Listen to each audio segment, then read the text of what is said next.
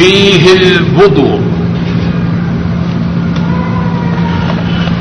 باب ہے اس بارے میں جو شخص حیا کرے، شرم محسوس کرے اور وہ کسی دوسرے کو حکم دے کہ وہ اس کے مسئلہ کے متعلق سوال کرے۔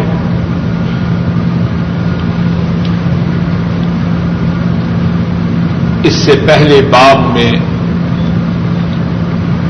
ہم پڑھ چکے ہیں کہ امام بخاری رحمہ اللہ انہوں نے بیان فرمایا کہ جو شخص علم کے سیکھنے میں حیا کرے، علم کے سیکھنے میں ہچکچائے، وہ علم سے محروم رہتا۔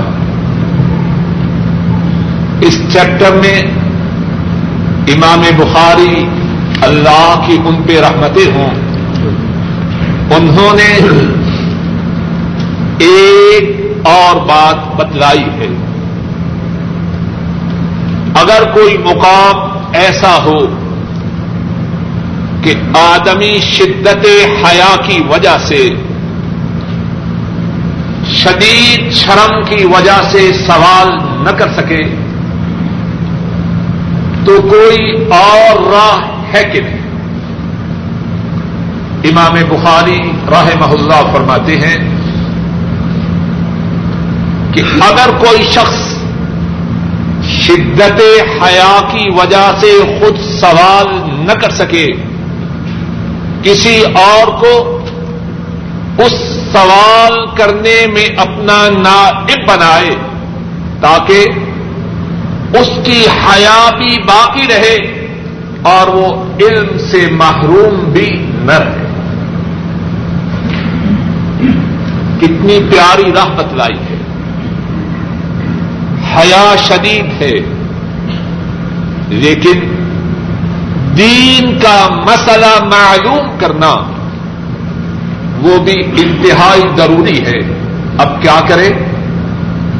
خود سوال نہ کر سکے۔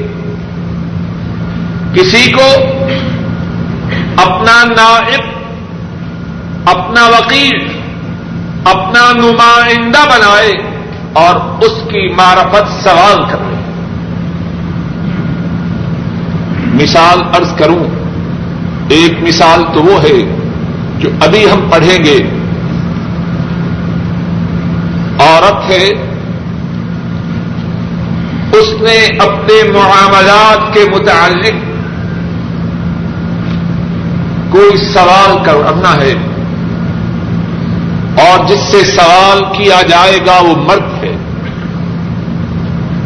اب عورت اپنی شرم و حیا کی وجہ سے اس بات کو مناسب نہیں سمجھتی کہ براہ راست غیر مرد سے گفتگو کرے۔ اب درمیانی راہ کیا ہے؟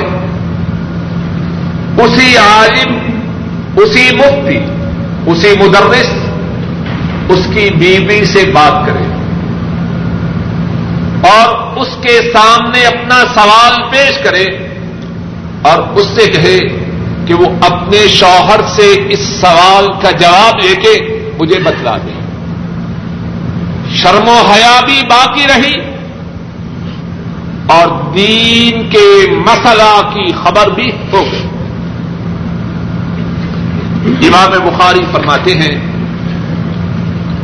ہم سے یہ حدیث مسدد نے بیان کی اور مسدد فرماتے ہیں، ہم سے یہ حدیث عبداللہ بن داود نے بیان کی اور عبداللہ اس حدیث کو آمش سے روایت کرتے ہیں۔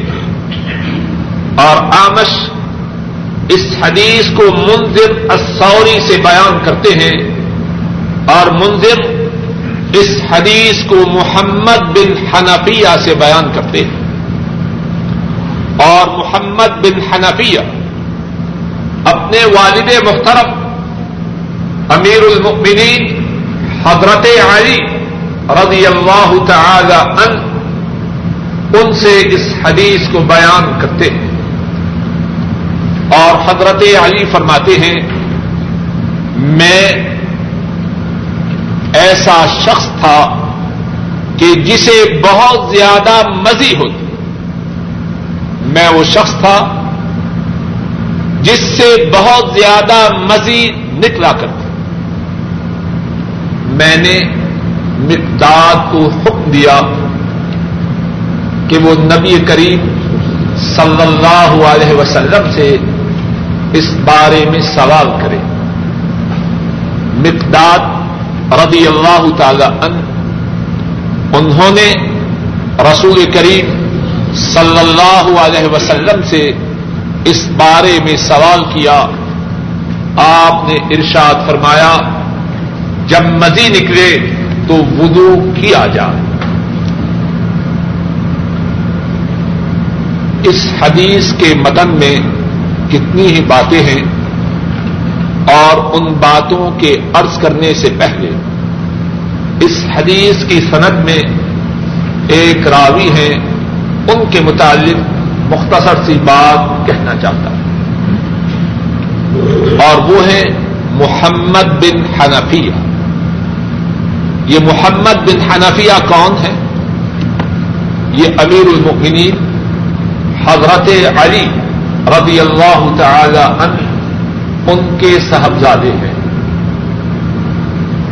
حضرت علی رضی اللہ تعالی عنہ ان کے دو صاحبزادے تو وہ ہیں جن کے متعلق رسول کریم صلی اللہ علیہ وسلم نے بشارت دی کہ وہ جنت کے نوجوانوں کے سردار ہیں۔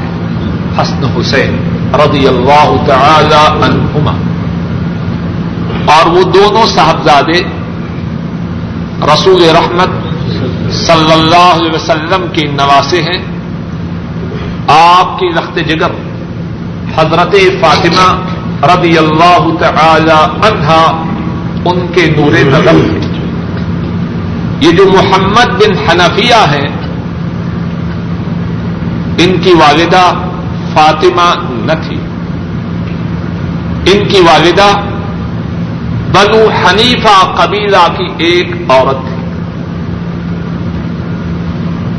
حضرت صدیق رضی اللہ تعالی عنہ، ان کے دور خلافت میں جب ارتداد کا فتنہ بپا ہوا، تو یماما میں، جو ریاض کے بالکل قریب ہے جگہ، یہاں بھی فتنہ ارتداد برپا ہوا۔ بات کو مختصر کرتا ہوں۔ یہاں اس وقت کی بہت بڑی جنگ ہوئی جو کہ تاریخ اسلام میں مارکا یماما کے نام سے مشہور ہے۔ اللہ کے فضل و کرم سے اس جنگ میں مسلمانوں کو فتح ہوئی۔ مسلمہ کذاب جس نے نبوت کا دعوی کیا تھا، وہ جہنم رسید۔ اس جنگ میں مسلمانوں کے ہاتھ کچھ لوڈیاں آئیں۔ انہی میں سے ایک خوضہ تھی۔ یہ خوضہ امیر المؤمنین حضرت علی رضی اللہ تعالی ان ان کے ہاتھ آئے، ان کے حصہ میں آئے۔ اور اسی خوضہ کے پتن سے محمد پیدا ہو یہ محمد کن کے صاحبزادے ہیں؟ حضرت علی رضی اللہ تعالی عنہ۔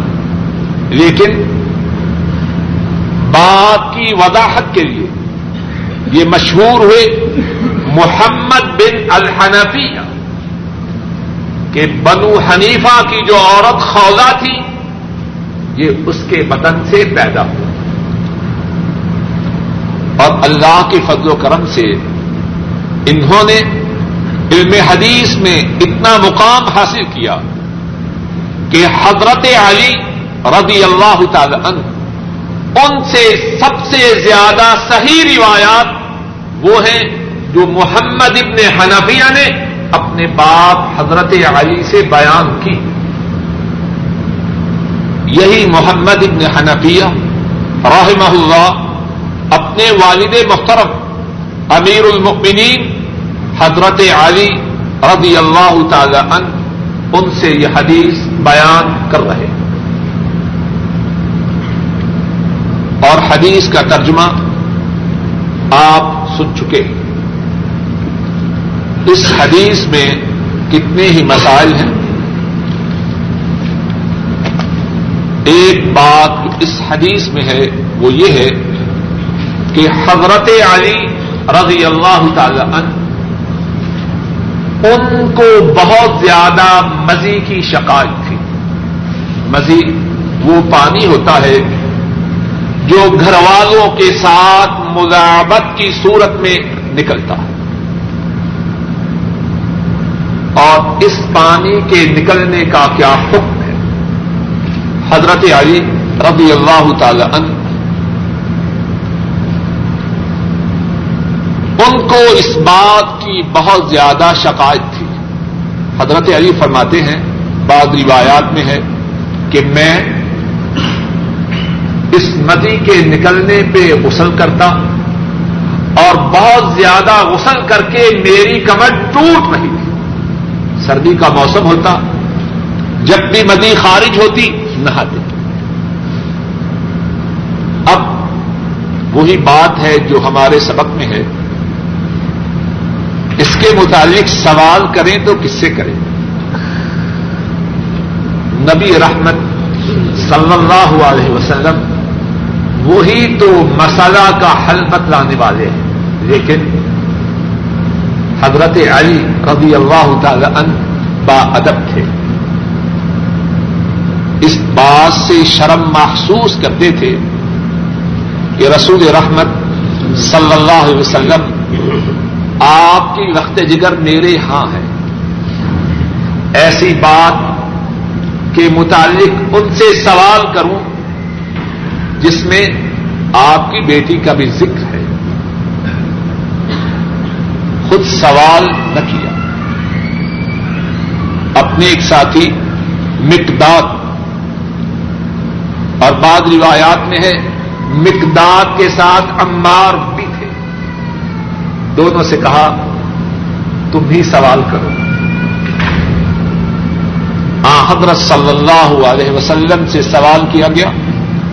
اس روایت میں ہے، آپ نے فرمایا کہ جب مزی خارج ہو تو وضو کیا جائے۔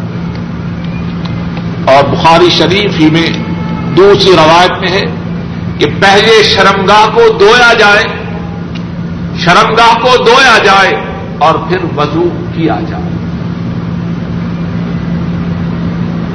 اس حدیث میں جو مسائل ہیں، ان میں سے ایک یہ ہے کہ صحابہ دین کا مسئلہ بیان کرنے میں اپنی کیفیت کو چھپایا نہ کرتے۔ اب حضرت علی جو فرما رہے ہیں کہ میں ایسا شخص تھا جس سے بہت زیادہ مدی کا خروج ہوتا۔ اپنے متعلق بتلا رہے ہیں کہ نہیں۔ دین کا مسئلہ بیان کرنے میں اپنی بات کو صحابہ چھپاتے نہ۔ اگر وہ اس بات کو چھپا جاتے، امت کے سامنے بات کا صحیح تصور نہ آتا دوسری بات، اس حدیث سے جو معلوم ہوتی ہے کہ حضرات صحابہ اور حضرت علی رضی اللہ تعالی خصوصاً ان کی نظر میں رسول کریم صلی اللہ علیہ وسلم کا کتنا احترام تھا۔ اور یہ بات بھی معلوم ہوتی ہے کہ داماد اس کے لیے پسندیدہ بات ہے کہ اپنے سسرال والوں کی حیا کو باقی رکھے۔ بات سے بات نکلتی ہے، بعض داماد انتہائی بے حیا، انتہائی کمینہ اور انتہائی گٹیا ہوتے اپنے سترال والوں کے سامنے۔ ان موضوعات پہ اتنی رچر گفتگو کرتے ہیں کہ شرم سے نگاہیں جھک جاتی اور اس قسم کی گفتگو کرنے میں ان کی بے باکی کا سبب کیا ہوتا ہے؟ ہمارے ہندو پاک کے ہندوانہ معاشرہ کا یہ تصور کہ ان کی بچی کے بال میری جوتی کے نیچے یہ تصور اسلامی نہیں، شاید تصور ہو تو ہندوؤں کا ہو، اسلام کا اس سے کوئی تعلق نہیں۔ حضرت علی رضی اللہ تعالی عنہ، رسول مکرم صلی اللہ علیہ وسلم، مسئلہ دریافت ہونا ہے تو انہی سے ہونا۔ ہے لیکن سسر ہونے کے ناطے سے اس بات کو خلاف ادب سمجھتے ہیں کہ ایسی بات کے متعلق ان سے سوال کرے جس میں ان کی بیٹی کا تعلق ہے۔ کچھ بات واضح ہے کہ نہیں؟ ایک اور بات جو اس حدیث سے معلوم ہوتی ہے اور اسی بات کے لیے امام بخاری رحمہ اللہ اس حدیث کو اس باب میں لائے ہیں کہ اگر شرم و حیا مانے ہو تو دین کی بات سے محروم نہ رہے۔ درمیانی راہ نکال دے کسی اور سے کہے کہ وہ اس کو بات معلوم کر کے بتلا دے۔ ایک اور بات اس حدیث سے جو معلوم ہوتی ہے وہ یہ ہے کہ رسول کریم صلی اللہ علیہ وسلم نے مزی کا حکم بتلایا اور وہ حکم یہ ہے کہ استنجا کیا جائے اور اس کے بعد وضو کر لیا جائے۔ بڑی بہت جس طرح کہ میں نے گزشتہ درس میں عرض کیا، بعض باتیں مسائل کی وضاحت کے لیے کرنا ضروری ہوتی ہے۔ ایک ساتھی کا سوال ہے کہ مزی اور منی میں کیا فرق ہے؟ منی وہ ہے جس کے نکلنے پہ غسل کرنا واجب ہے، فرض ہے۔ اور مزی وہ ہے جس کے نکلنے پر استنجا کرنا اور اگر نماز پڑھنی ہو تو وضو کرنا ضروری ہے۔ اور دونوں میں فرق یہ ہے کہ منی کی صورت میں پانی لذت سے نکلتا ہے اور منی کی صورت میں بغیر لذت کے نکلتا ہے۔ باب ذکر العلم والفتیا فی المسجد۔ قال حدثني قتيبة بن سعيد قال حدثنا الليث بن سعد۔ قال حدثنا نافع مولى عبد الله بن عمر بن الخطاب رضي الله تعالى عنهما. عن عبد الله بن عمر رضي الله تعالى عنهما أن رجلا قام في المسجد. فقال يا رسول الله صلى الله عليه وسلم من أين تأمرنا أن نهل فقال رسول الله صلى الله عليه وسلم، يهل أهل المدينة من ذي الحليفة، ويهل أهل الشام من الجحفة، ويهل أهل نجد من قرض فقال ابن عمر رضي الله تعالى عنهما ويذكرون أن رسول الله صلى الله عليه وسلم قال ويهل أهل اليمن من يلملم فكان ابن عمر رضي الله تعالى عنهما يقول لم أفقه هذه من رسول الله صلى الله عليه وسلم باب ہے اس بارے میں کہ مسجد میں علم کی بات چیت اور فتوا کا ذکر ہونا۔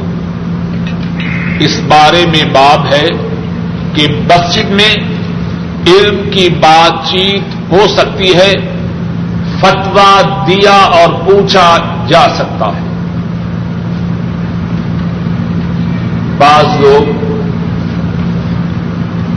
بعض علاقوں میں یہ سمجھتے ہیں کہ مسجد میں سیکھنا، سکھلانا یہ درست ہے۔ نماز پڑھی اور نکل کے امام بخاری راہ اللہ اس باب میں یہ بتلا رہے ہیں کہ مسجد میں علم کے متعلق بات چیت کرنا مسجد میں دینی مسائل کا بتلانا اور سیکھنا ان کی شرطی حیثیت کیا ہے؟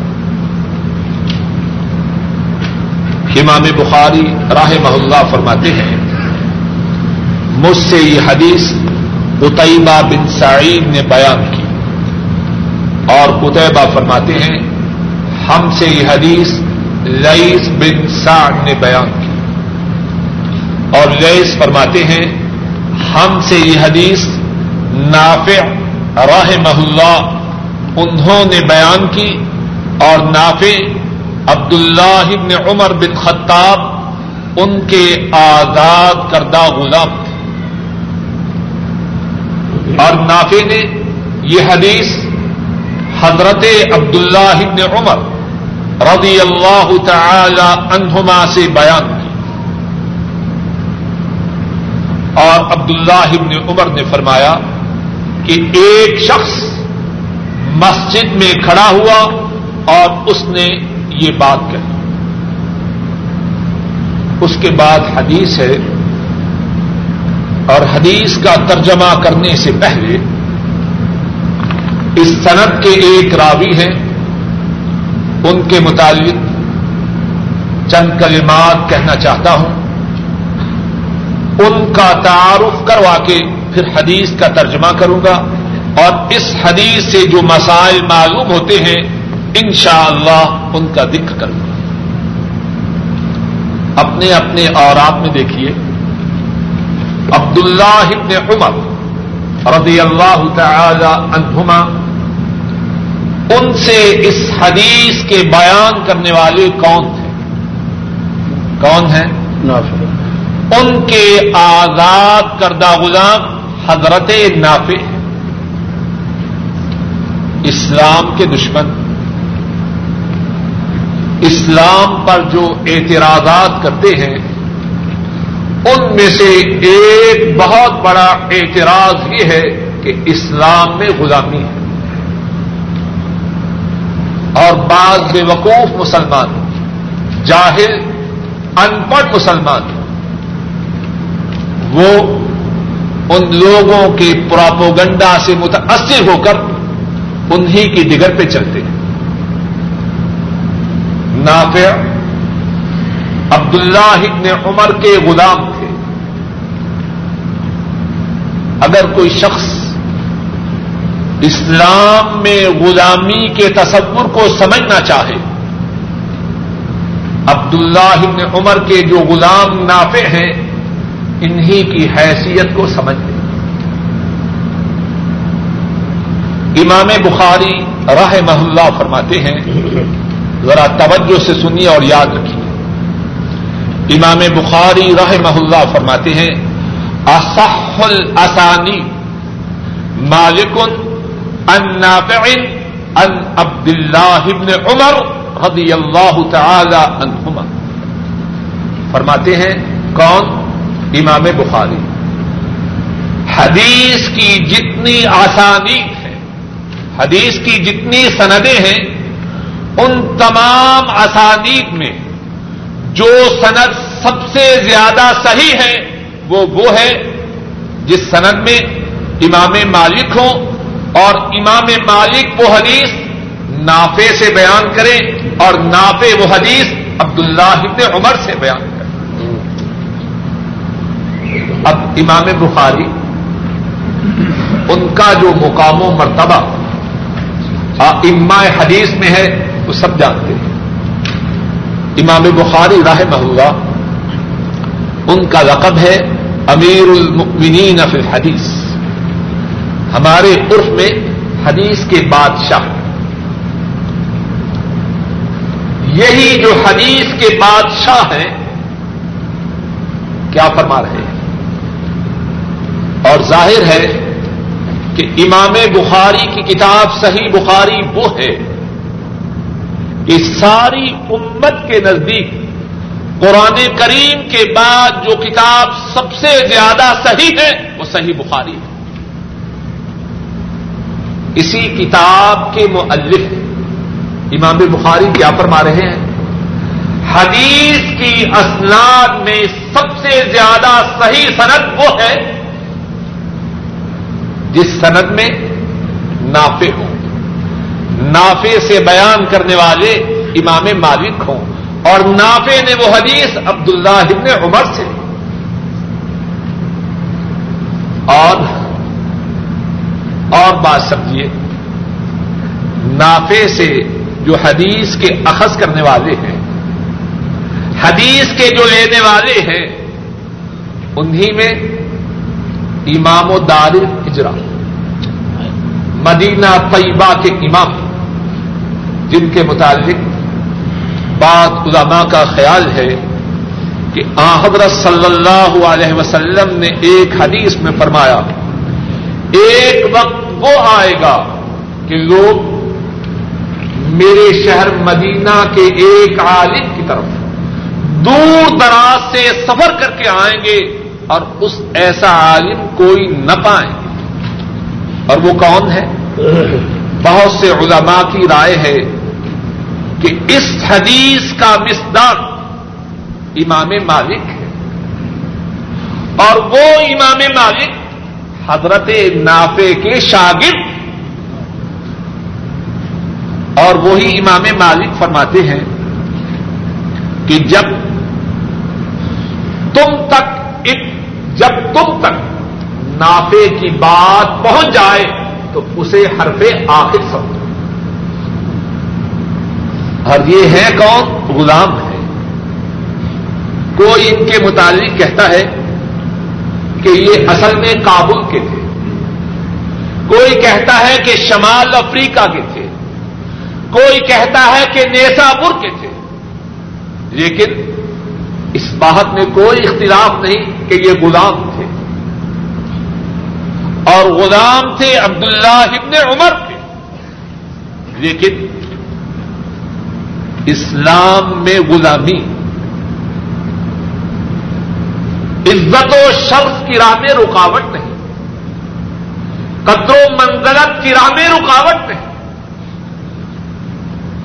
کہاں سے کہاں پہنچے؟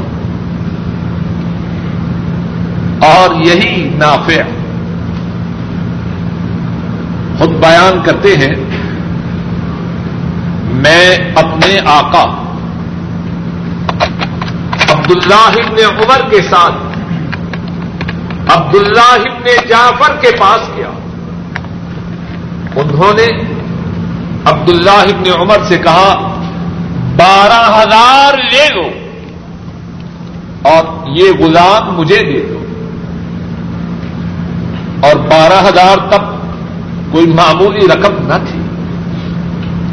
بارہ ہزار لے لو اور یہ غلام مجھے دے۔ دو حضرت نافع بیان کرتے ہیں فبا فکنی آتک اللہ عبداللہ ابن عمر نے اس پیشکش کو ٹھکرا دیا اور مجھے اللہ کے لیے آزاد کر دیا۔ اللہ اسے جہنم کی آگ سے آزاد کر اور یہی نافے انہوں نے جو مقام پایا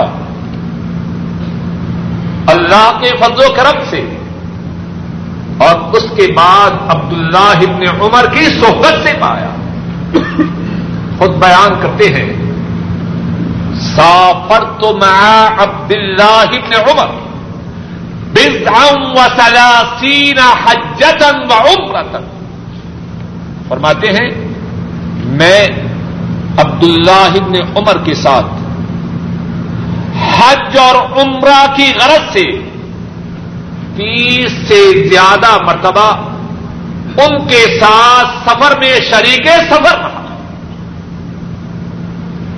اب عبداللہ ابن عمر حج و عمرہ پہ جا رہے ہیں، نافع ان کا غلام وہ بھی ان کے ساتھ۔ ہے اور اسی نافع کے مطابق امام رہابی اپنی کتاب سیر اعلام النبالا میں فرماتے ہیں، الامام جب ان کے حالات زندگی کا تذکرہ کرتے ہیں، ابتدا اس طرح کرتے ہیں المام المفتی السبت یہ وہ شخصیت ہے جو امام ہے۔ المفتی منصب افطاب فائز ہے۔ اسبت قابل اعتماد ہے۔ عالم المدینہ، مدینہ کے عالم۔ کتنی شان ہے۔ اور حضرت نافع، اتنی منقبت و فضیلت کے باوجود اللہ سے بہت زیادہ ڈرنے والے۔ اور یہاں یہ بات بھی سمجھ لیجیے بات کا فائدہ تو تبھی ہے نا کہ اپنی بھی کوئی بات درمیان میں آ جائے۔ ہم جو اللہ سے بہت کم ڈرنے والے ہیں، اس کا سبب یا اس کے اسباب میں سے ایک سبب یہ ہے کہ ہمارے پاس ہے کچھ نہیں۔ بات سمجھنے کے لیے۔ جو طالب علم اسٹوڈنٹ تعلیمی طور پر انتہائی نکما ہو، اسے کوئی ڈر نہیں۔ اس کی امی چیختی ہے، باپ چلاتے ہیں، کچھ اثر نہیں۔ اگر بیٹھ بھی جائے گا، کتاب سامنے ہے، لیکن دماغ و دل کہیں اور ہے۔ اور جو بچہ اس نے کچھ پڑھا ہو، وہ اتنا فکر مند ہوتا ہے، امی مجھے تین بجے اٹھا دینا اور اگر امی یا ابو نہ اٹھائیں، گھر میں طوفان کھڑا کرتا ہے۔ بات کیا کہنا چاہتا ہے؟ جس کے پلے کچھ ہو، اسے ڈر ہوتا ہے۔ جو ہماری طرح ہو اللہ منشا اللہ۔ انہیں ڈر کس بات کا؟ ہماری بے خوفی۔ نیکیوں سے ہماری دوری کا سبب۔ ہماری بے خوفی نیکیوں کے نہ ہونے یا انتہائی کم ہونے کی وجہ سے اگر صحیح معنوں میں مومن ہو، صحیح معنوں میں اپنے ہاں کچھ خوبیاں رکھتے ہو، اللہ سے ڈرنے والے امام زہبی راہ محلہ فرماتے ہیں، اپنی کتاب سیر اعلام النبلا میں، یہی نافع ان کی موت کا وقت آتا ہے۔ رونا شروع کر دیتے ہیں۔ رونا شروع کر دیتے ہیں۔ ان سے کہا جاتا ہے، اے حضرت، آپ کے رونے کا سبب کیا ہے؟ فرماتے ہیں زکر تو سعدب نمواز و زخت للقب مجھے حضرت سعد بن معاذ الانصاری رضی اللہ تعالی عنہ۔ وہ یاد آ رہے ہیں اور قبر کا جو بھیجنا ہے، وہ یاد آ رہا ہے۔ ان کے پلے ایمان ہے، قبر کے عذاب کا ڈر ہے۔ اور ذرا بات مکمل سمجھ میں آ جائے۔ سعد ابن معاذ اور قبر کا بھیجنا اس سے کیا تعلق ہے؟ حضرت سعد رضی اللہ تعالی عنہ انصاری مسلمان تھے۔ اور عام انصاری مسلمان نہیں، انصاری مسلمانوں کے سرداروں میں سے ایک سردار ہے۔ جنگ بدر میں شرکت کی۔ اور جنگ بدر وہی ہے۔ حضرت صلی اللہ علیہ وسلم نے فرمایا جن لوگوں نے جنگ بدر میں شرکت کی، اللہ نے ان پہ نگاہ ڈالی اور فرمایا، جاؤ جو چاہو کرو، میں نے تمہارے گناہوں کو معاف کر دیا۔ حضرت سعد جنگ بدر میں شریک ہونے والوں میں سے ایک ہے جنگ عہد میں شرکت کی۔ جنگ خندق میں شریک ہوئے۔ اور غزبہ خندق میں ایک تیر آیا۔ اسی تیر کی وجہ سے زخمی ہوئے۔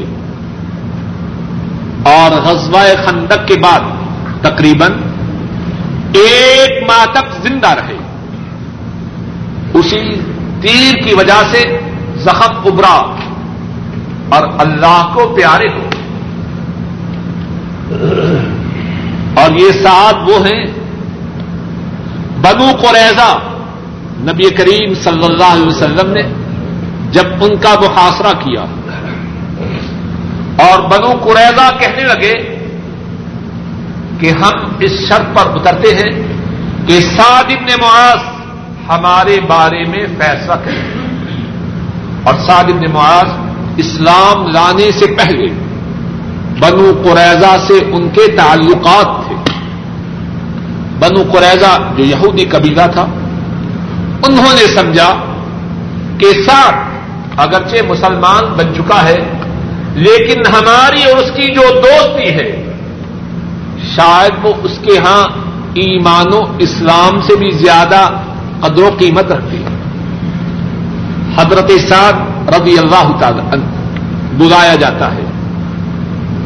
آ حضرت صلی اللہ علیہ وسلم فرماتے ہیں ایسا ان یہودیوں نے تمہیں فیصل و حاکم بنایا ہے، ان کے بارے میں فیصلہ کرو۔ حضرت سعد فرماتے ہیں، یہ جو یہودی ہیں، انہوں نے غداری کی تھی۔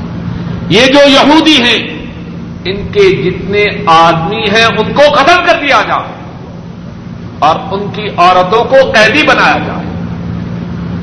آپ فرماتے ہیں ایسا تو نے ان یہودیوں کے بارے میں وہ فیصلہ کیا ہے جو عرش والے رب کا فیصلہ ہے۔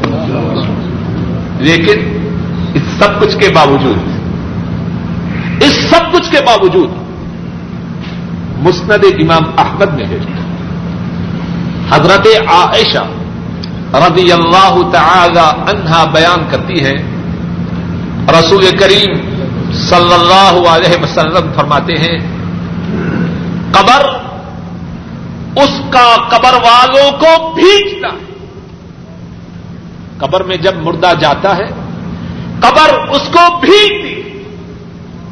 اور فرمایا، اس بھیجنے سے اگر کوئی بچنے والا ہوتا، تو سعد ابن معاذ بچتا۔ حضرت نافع اس حدیث کو یاد کر رہے ہیں۔ اور ان کی زندگی کے آخری لمحات ہیں۔ ان کی آنکھوں سے آنسو جاری ہیں، رو رہے ہیں۔ کہ اگر ساتھ قبر کے بھیگنے سے نہ بچ سکے، میں نافے کس بات کی بولی ہوں۔ اور اگر نافے کی یہ کیفیت ہے، تو میں کہنے والا اور آپ سننے والے کس بات کی بولی ہے معلوم نہیں۔ ہم اتنے بے خوف اس امید پہ۔ اور جس طرح کے پہلے کہا ہے ہماری بے خوفی کا سبب ہمارے ایمان کی کمزوری ہے۔ ہمارے دامن کا نیک اعمال سے یا خالی ہونا ہے یا انتہائی کم نیکیاں اپنے دامن میں رکھنا۔ یہی نافع راہ محلہ اس حدیث کو حضرت عبداللہ ابن عمر رضی اللہ تعالی عنہما سے بیان کرتے ہیں۔ اور یہ بات جو میں اب کہنا چاہتا ہوں، اگرچہ سمجھی گئی ہے، لیکن پھر اس کو دہراتا ہوں۔ کہ حضرات صحابہ، ان کے ہاں جو غلام آتے، ان کی توجہ صرف اسی بات پہ نہ ہوتی کہ ان غلاموں سے زیادہ سے زیادہ خدمت کی جائے۔ بلکہ اس بات کا بھی اہتمام کرتے کہ ان غلاموں کے سینوں کو کتاب و سنت کے نور سے منور کیا جائے۔ اور آدمی کس کس بات کو روئے؟ غلاموں کو تو کتاب و سنت کی تعلیم دینا دور کی بات۔ ہم تو اپنے بیوی بچوں کو اس کی تعلیم نہیں دیتے۔ اللہ منشا اللہ۔ اور بات ذرا کھل کے کہوں، شاید کہ کسی کے دل میں بات اتر جائے، اس کے لیے ذریعہ نجات ہو اور میرے لیے بھی ہو۔ میں اور آپ، ہم میں سے کتنے ہیں؟ ساتھیوں کی محفل میں آدھا گھنٹہ گھنٹہ، بلکہ گھنٹوں گزارنا کتنا آسان ہے۔ اپنے بیوی بچوں کو لے کر دین کی بات پندرہ منٹ کے لیے کہنا ہمارے لیے موت کا پیغام ہے کیوں ایسا؟ اور پھر ہم میں سے کتنے ہیں جو اس بات کے لیے کہتے ہیں، مولوی صاحب دعا کرنا اللہ میرے بچوں کو نیک کرے۔ کہتے ہیں کہ نہیں؟ دعا کروانا اسلام میں منع نہیں۔ لیکن معاف کیجیے بات سیدھی کہوں اپنی اولاد کے مطابق اپنے گھر والوں کے متعلق ہم میں سے سب نہیں، لیکن بہت سے ساتھیوں کی کیفیت یہ ہے، انہوں نے دہران کا ٹکٹ خریدا ہے۔ اور دہران کے جہاز پہ سوار ہوتے ہیں اور کہتے ہیں، دعا کیجیے کہ اللہ مجھے مکہ مکرمہ پہنچا دے۔ میرا دل بڑا چاہتا ہے۔ آپ اس کو کیا کہیں گے؟ الو کہیں گے یا انسان کہیں گے؟ بہت سے ساتھیوں کی، اگر سب کی نہیں، تو بہت سے ساتھیوں کی کیفیت یہ ہے۔ اور اگر کچھ ساتھی لے کے بیٹھتے ہیں، تو شمیسی سے کوئی گندا سامان لے کے آتے ہیں اور پھر چھٹی کے دن دیر تک اپنے بیوی بچوں کے ساتھ بیٹھتے ہیں۔ نتیجہ کیا ہوگا؟ بات کہوں، اس لیے کہ شاید فائدہ ہو جائے۔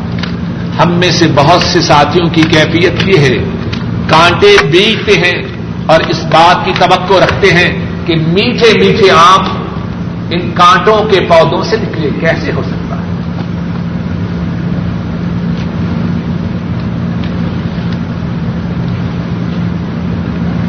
اور یہی نافے ان کی کتنی شان ہے۔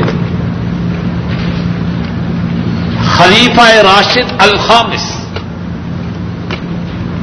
وہ خلیفہ جو اگرچہ پہلے چاروں خلافائے راشدین کے کچھ عرصہ کے بعد آئے، لیکن ان کی نیکی، ان کی دینی کی خدمات کی وجہ سے ان کو پانچواں خلیفہ راشد کہتے ہیں۔ وہ کون ہے عمر بن عبد العزیز رحم اللہ۔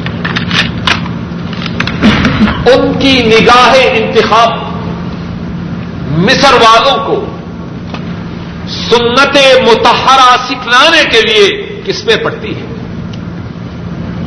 عمر بن عبد العزیز مصر والوں کو حدیث پاک سکھلانے کے لیے ایک معلم دے تھے اور وہ معلم کون تھے؟ یہی نافع عبداللہ ابن عمر کے آزاد کردہ غلام عبداللہ ابن عمر نے کتاب و سنت سکھلانے کے لیے نافے پہ محنت کی۔ کیا نتیجہ؟ آپ ہمیں کہاں سے لبیک پکارنے کا حکم دیتے حج کرنا ہو، عمرہ کرنا ہو، اس کے لیے جو احرام باندھ کر لبیک پکارنا ہے آپ کہاں سے ہمیں لبیک پکارنے کا حکم دیتے ہیں؟ رسول کریم صلی اللہ علیہ وسلم ارشاد فرماتے ہیں، جو مدینہ والے ہیں، وہ دل حلیفہ سے لبیک پکارے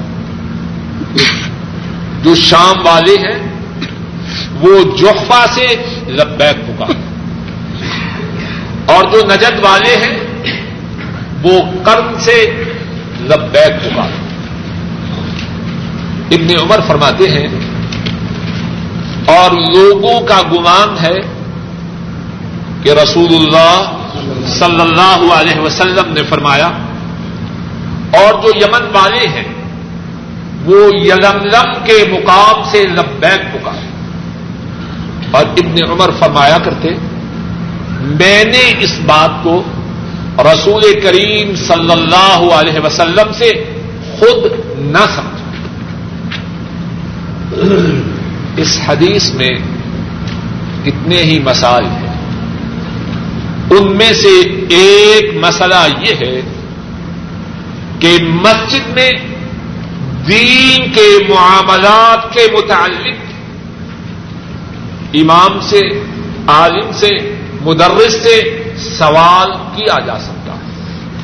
اور امام بخاری راہ محلہ اس چیپٹر میں اسی بات کو ثابت کرنا چاہتے ہیں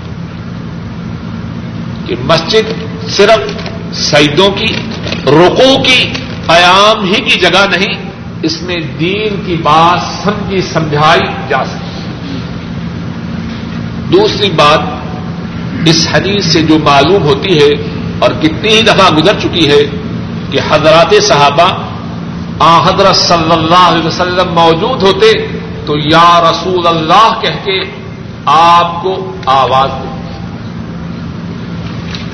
تیسری بات اس حدیث سے جو معلوم ہوتی ہے کہ آ حضرت صلی اللہ علیہ وسلم نے مکہ مکرمہ کی طرف دنیا کے مختلف مقامات سے آنے والوں کے لیے مواقع مقرر کیا ان مقامات کا تعین کیا جہاں سے احرام باندھ کر لبیک پکارتے ہوئے حاجی اور عمرہ کرنے والے کے لیے جانا ضروری ہے۔ جو مدینہ والے ہیں وہ دل خلیفہ سے۔ اور آج کل اس جگہ کو کہتے ہیں اب یار علی رضی اللہ تعالی عنہ۔ مدینہ والے جب مکہ مکرمہ کی طرف احرام باندھ کر جانا چاہیں عمرہ یا حج کے لیے، تو اب یار علی سے احرام باندھیں گے اور لبیک ہوگا۔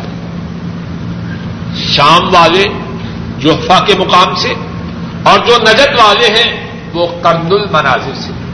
اور کرن المنازل کا آج کل نام ہے اسیل الکبیر ہم جب طائب سے نکلتے ہیں، تو وہاں بہت شاندار مسجد ہے، جہاں عمرہ کا یا حج کا احرام باندھنے والے غسل بھی کرتے ہیں۔ اور اگر وقت ہو تو مسجد میں نماز بھی پڑھتے ہیں۔ اسی مقام کو کرن المنازل کہتے ہیں۔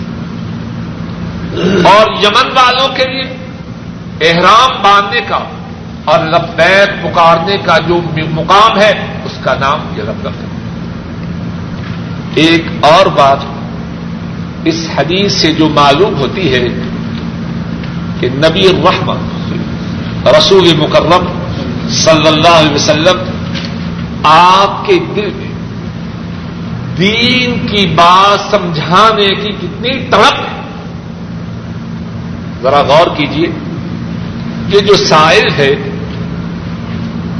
وہ کس کے متعلق سوال کر رہا ہے کہ آپ ہمیں کس مقام سے احرام باندھ کر لبیک پکارنے کا حق دیتے وہ کہاں تھا؟ حدیث کے سیاق و سباق سے معلوم ہوتا ہے کہ یہ واقعہ مسجد نبی کا تھا۔ وہ شخص مدینہ میں شام میں تو نہ تھا۔ نجب میں تو نہ تھا۔ یمن میں تو نہ تھا۔ آپ سے سوال ہوا کہ مدینے والے ہم وہ مدینے میں کہ کہاں سے احرام باندھے آپ جو جواب عطا فرما رہے ہیں، اس کے سوال کے برابر ہے یا اس سے زیادہ ہے؟ جو کرائے کے ٹٹو ہوتے ہیں، جتنی بات پوچھی جائے، اتنی بھی نہیں بتلاتے۔ باقی سیری کھا مارے، چپ بھی کرو رسول رحمت صلی اللہ علیہ وسلم اللہ نے معلم انسانیت بنا کے بھیجا۔ ایک مقام کا رہنے والا اپنے متعلق سوال کر رہا ہے، لیکن آپ کی شفت ہے، آپ کی امت پہ رحمت ہے۔ مدینے والوں کے متعلق بھی بتلایا، شام والوں کے متعلق بھی بتلایا۔ نجد والوں کے متعلق بھی بتلایا اور یمن والوں کے متعلق بھی بتلایا ایک اور بات جو اس حدیث سے معلوم ہوتی ہے، عمرہ یا حج کے لیے احرام باندھ کر جانے والا، اسے اس بات کی اجازت نہیں کہ اس مقام سے پہلے احرام کی نیت کرے۔ اور نہ ہی اسے اس بات کی اجازت ہے کہ عمرہ اور حج کا ارادہ ہو، اس مقام سے گزر جائے اور احرام نہ باندھے بات تو سمجھ لیجیے۔ اور پہلے رمضان المبارک میں جب عمرہ کے متعلق اللہ کی توفیق سے مفصل گفتگو ہوئی، اس وقت بھی یہ بات عرض کی گئی۔ دین کیا ہے؟ اس بات کو سمجھیے دین وہ نہیں جو میں کہوں یا مجھ سے کوئی بڑا کہے یا ان سے کوئی بڑا کہے یا ان سے کوئی بڑا کہے۔ دین وہ ہے جو اللہ مالک الملک نے قرآن کریم میں نازل فرمایا اور دین وہ ہے جو مدینے والے نے بیان فرمایا کسی شخص کو اس بات کی اجازت نہیں کہ اس میں اضافہ کرے یا اس میں کمی کرے۔ جو نجر سے جائے وہ کرن المنازل سے پہلے احرام اور لبیک نہ پکارے جو مدینہ سے جائے، وہ ابیار علی سے پہلے احرام اور لبیک نہ پکارے اور اسی طرح باقی مقامات والے اس حدیث سے ایک اور بات معلوم ہوتی ہے۔ ذرا اپنے اپنے اوراق میں دیکھیے۔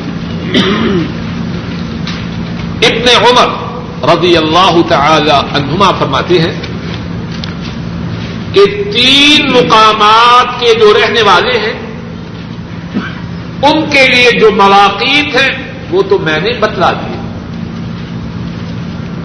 حدیث شریف کے الفاظ کو دیکھیے۔ مدینے والوں کے لیے ذوالفلیفہ شام والوں کے لیے جحفہ نجد والوں کے لیے کرد باقی کون رہ گئے بولیے یمن والے۔ ان کے متعلق کیا فرماتے ہیں؟ لوگوں کا گمان ہے، لوگوں کا گمان ہے کہ رسول کریم صلی اللہ علیہ وسلم نے فرمایا، یمن والوں کا میقات کون سا ہے؟ لیکن میں اس بات کو آپ کی زبان مبارک سے نہیں سمجھ سکا۔ کچھ بات کی سمجھ آئی کہ نہیں؟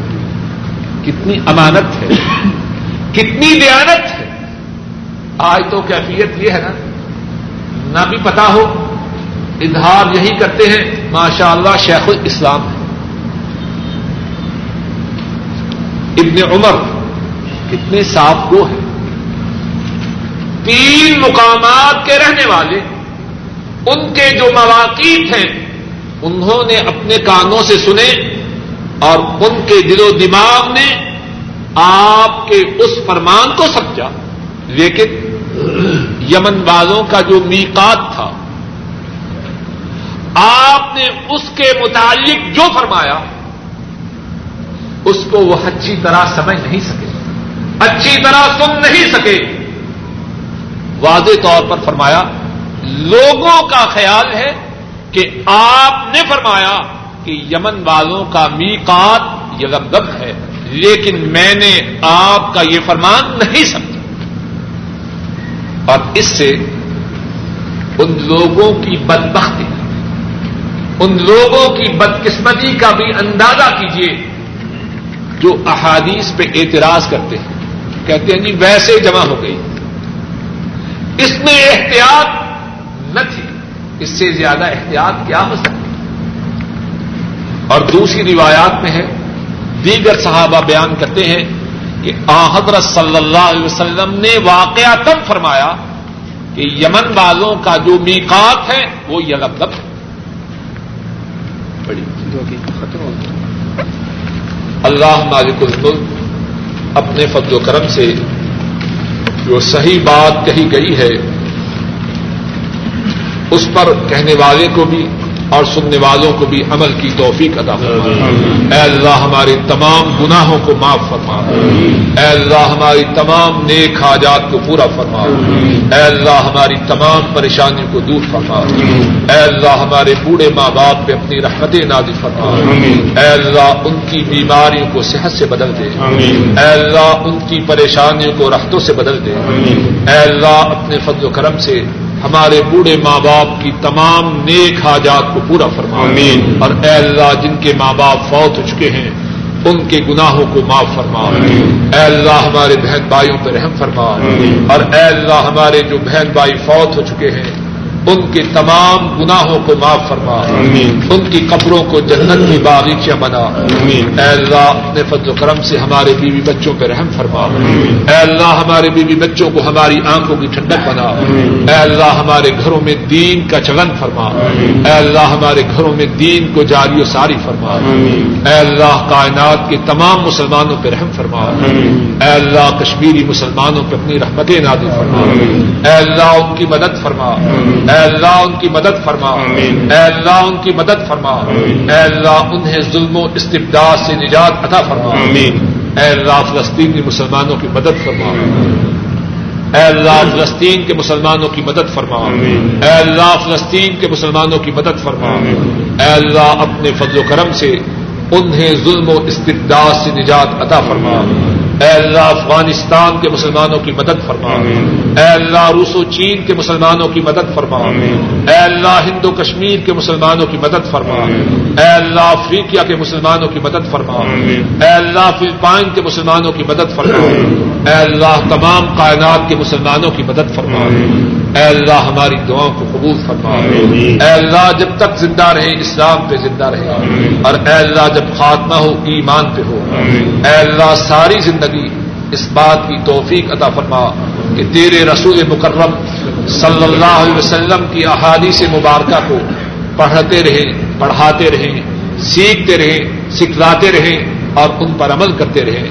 آخر دعوانا ان الحمد للہ رب العالمین و صلی اللہ علیہ نبینا وبارک وسلم۔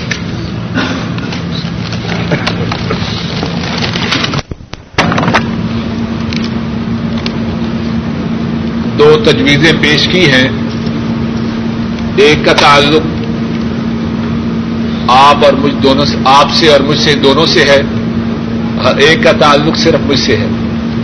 پہلی تجویز یہ ہے کہ کچھ وقت اس لیے ساتھیوں کو ملنا چاہیے کہ وہ آپس میں تعارف کروا سکیں۔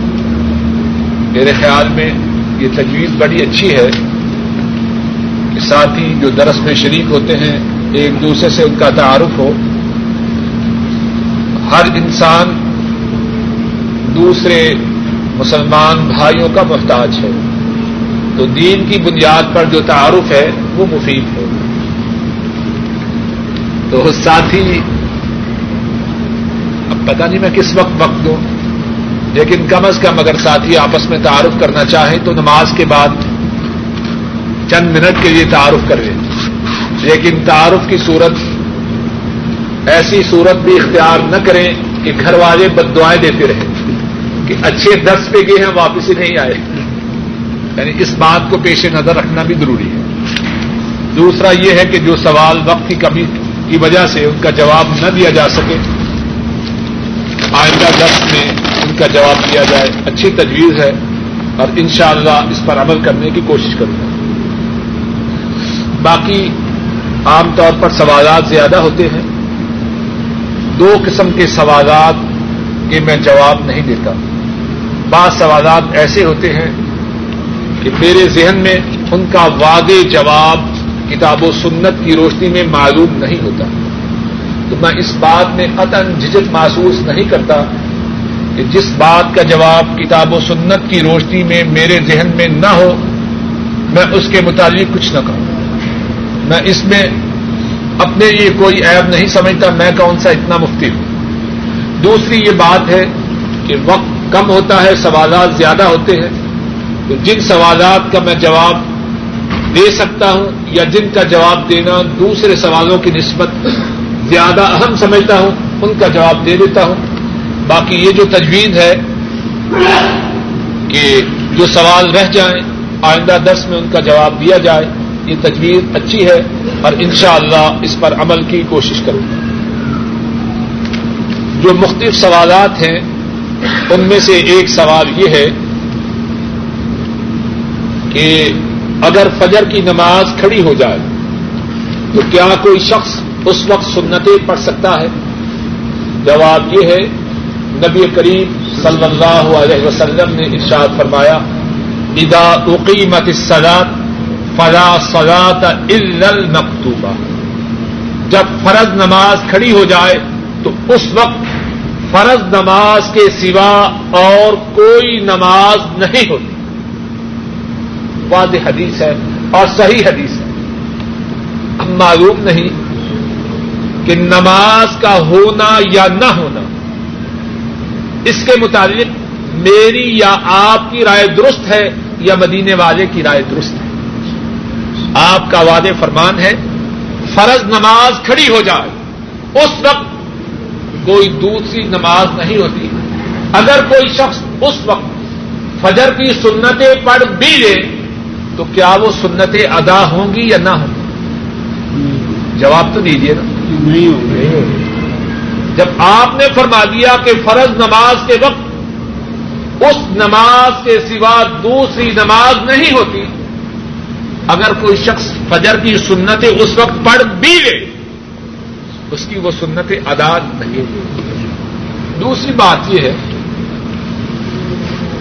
اگر کوئی شخص فجر کی سنتیں نماز سے پہلے نہ پڑھ سکے، کیا کرے؟ جواب یہ ہے، رسول کریم صلی اللہ علیہ وسلم نے ایک شخص کو دیکھا کہ وہ فجر کی نماز کے بعد کھڑا ہو کر دوبارہ سنتیں پڑھ رہا، دوبارہ نماز پڑھ رہا۔ آپ نے فرمایا اصلاطان مان کیا ایک ہی وقت میں دو نمازیں پڑھ رہے ہو؟ ابھی تم نے ہمارے ساتھ فجر کی نماز پڑھی، اب دوبارہ نماز پڑھے ہو؟ اس صحابی نے ارض کیا کہ میں نے فجر کی سنتیں نماز سے پہلے ادا نہ کی تھی۔ آپ نے فرمایا، پھر کوئی حرج نہیں. ذرا دیکھیے، ہم اپنی مرضی کس طرح چلانے کی کوشش کرتے ہیں۔ جس وقت نماز ادا کرنے کے متعلق آپ فرماتے ہیں کہ فرض نماز کھڑی ہو جائے نماز نہیں اس وقت تو پڑھ رہے اور جس وقت آپ نے فرمایا کہ فجر کی سنتیں اگر رہ جائیں فرض نماز کے بعد ان کے پڑھنے میں کوئی حرج نہیں اس وقت ہم پڑھنا پسند نہیں کرتے۔ بات کچھ وعدے ہے کہ نہیں؟ جی جی۔ آپ کے طرز عمل آپ کے فرمان آپ کے ارشاد کی مخالفت درست ہے۔ بات کا خلاصہ یہ ہے کوشش یہی کی جائے کہ فجر کی نماز کھڑے ہونے سے پہلے سنتیں ادا کری جائے اصل وقت وہی ہے۔ اگر کوئی شخص نہ پڑھ سکے اب نماز کھڑی ہو گئی اب سنتیں نہ پڑے اب فرضوں کے ساتھ مل کے فرض ادا کرے اور اس کے بعد دو سنتیں پڑھے اور اگر پڑھ رہا ہو تو اب سلام پھیر دے۔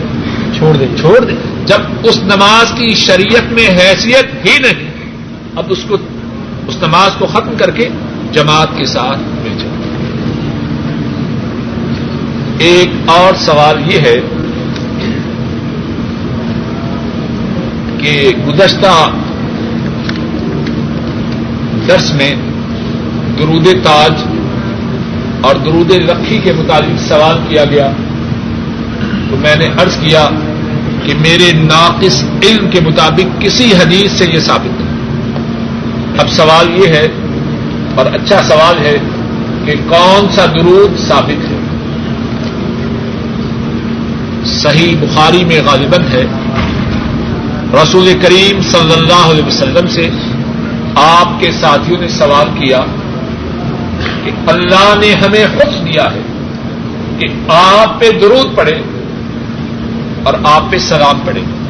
سلام پڑھنے کے متعلق تو ہمیں پتا چل گیا۔ جیسے اتحیات میں پڑھتے ہیں۔ آپ ہمیں بتلائیے کہ آپ پر درود کس طرح پڑے۔ آپ نے فرمایا، یہ کہو اللہ مسل علی محمد وعلى آل محمد كما صليت على إبراهيم وعلى آل إبراهيم إنك حميد مجيد اللهم بارك على محمد وعلى آل محمد كما باركت على إبراهيم وعلى آل إبراهيم إنك حميد یہ درود پاک حضرت صلی اللہ علیہ وسلم نے اپنے صحابہ کے سوال کے جواب میں ان کو بتلا ایک سوال یہ ہے،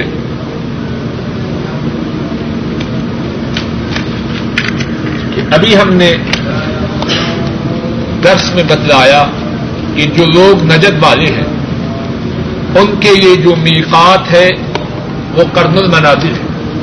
اور کرن المناظر آج کل اس کا نام اسیل الکبیر ہے، جو طائف سے مکہ مکرمہ کی طرف جاتے ہوئے آتا ہے۔ تو ساتھی کا سوال یہ ہے کہ بعض لوگ جہاز میں سوار ہونے سے پہلے احرام کی چدریں پہن لیتے ہیں، اس کے متعلق کیا حکم؟ جواب یہ ہے، اگر کوئی شخص اس وقت احرام کی چدر پہن سکے، جبکہ جہاز طائف کے قریب پہنچے، تو یہ بات زیادہ بہتر ہے۔ لیکن سب لوگ اس بات کی استطاعت نہیں رکھتے۔ اب اگر کوئی شخص غسل کر کے احرام کی چدریں ریاض میں اپنے گہری سے پہن جہاز پہ سوار ہو جائے، لیکن اس کے لیے ضروری ہے عمرہ کی یا حج کی نیت نہ کرے۔ لبیک نہ پکارے۔ جہاز والے، اور خصوصاً جب ان سے کہا جائے، تو جہاز جب میقات کے اوپر سے گزرتا ہے، وہ بتلاتے ہیں کہ اب ہم میقات پر ہیں۔ تو جہاز والے جب بتلائیں کہ اب ہم میقات پر ہیں تب وہ لبیک پکارنا اور حج اور عمرہ کی نیت کی ابتدا کرے، وہاں سے جائے یعنی اگر ضرورت کے تحت کہ شاید جہاز میں چدرے بدلنے کا موقع نہ ملے، ریاض میں اپنے گھری سے چدرے پہن لے تو پہن لے۔ لیکن احرام کی نیت اور لبیک کا پکارنا میقات سے پہلے شروع نہ کریں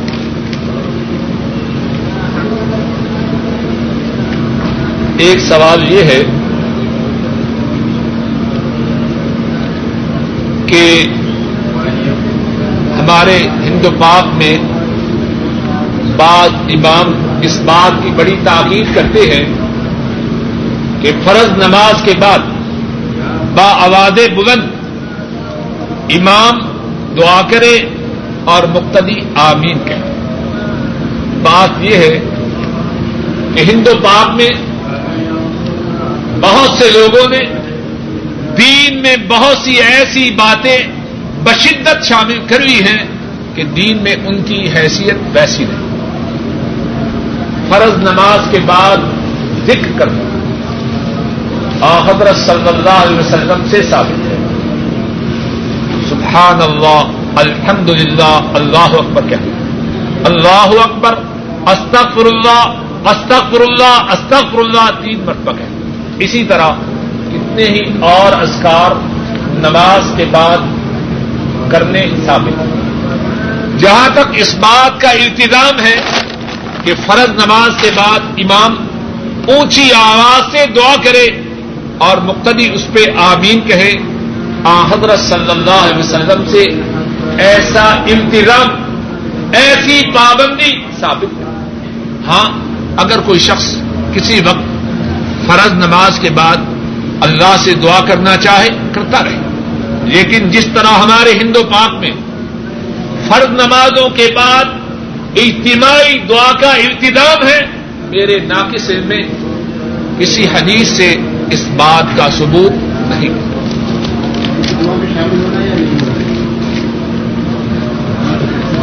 کچھ بات اس کے متعلق فیصلہ خود بھی کر لی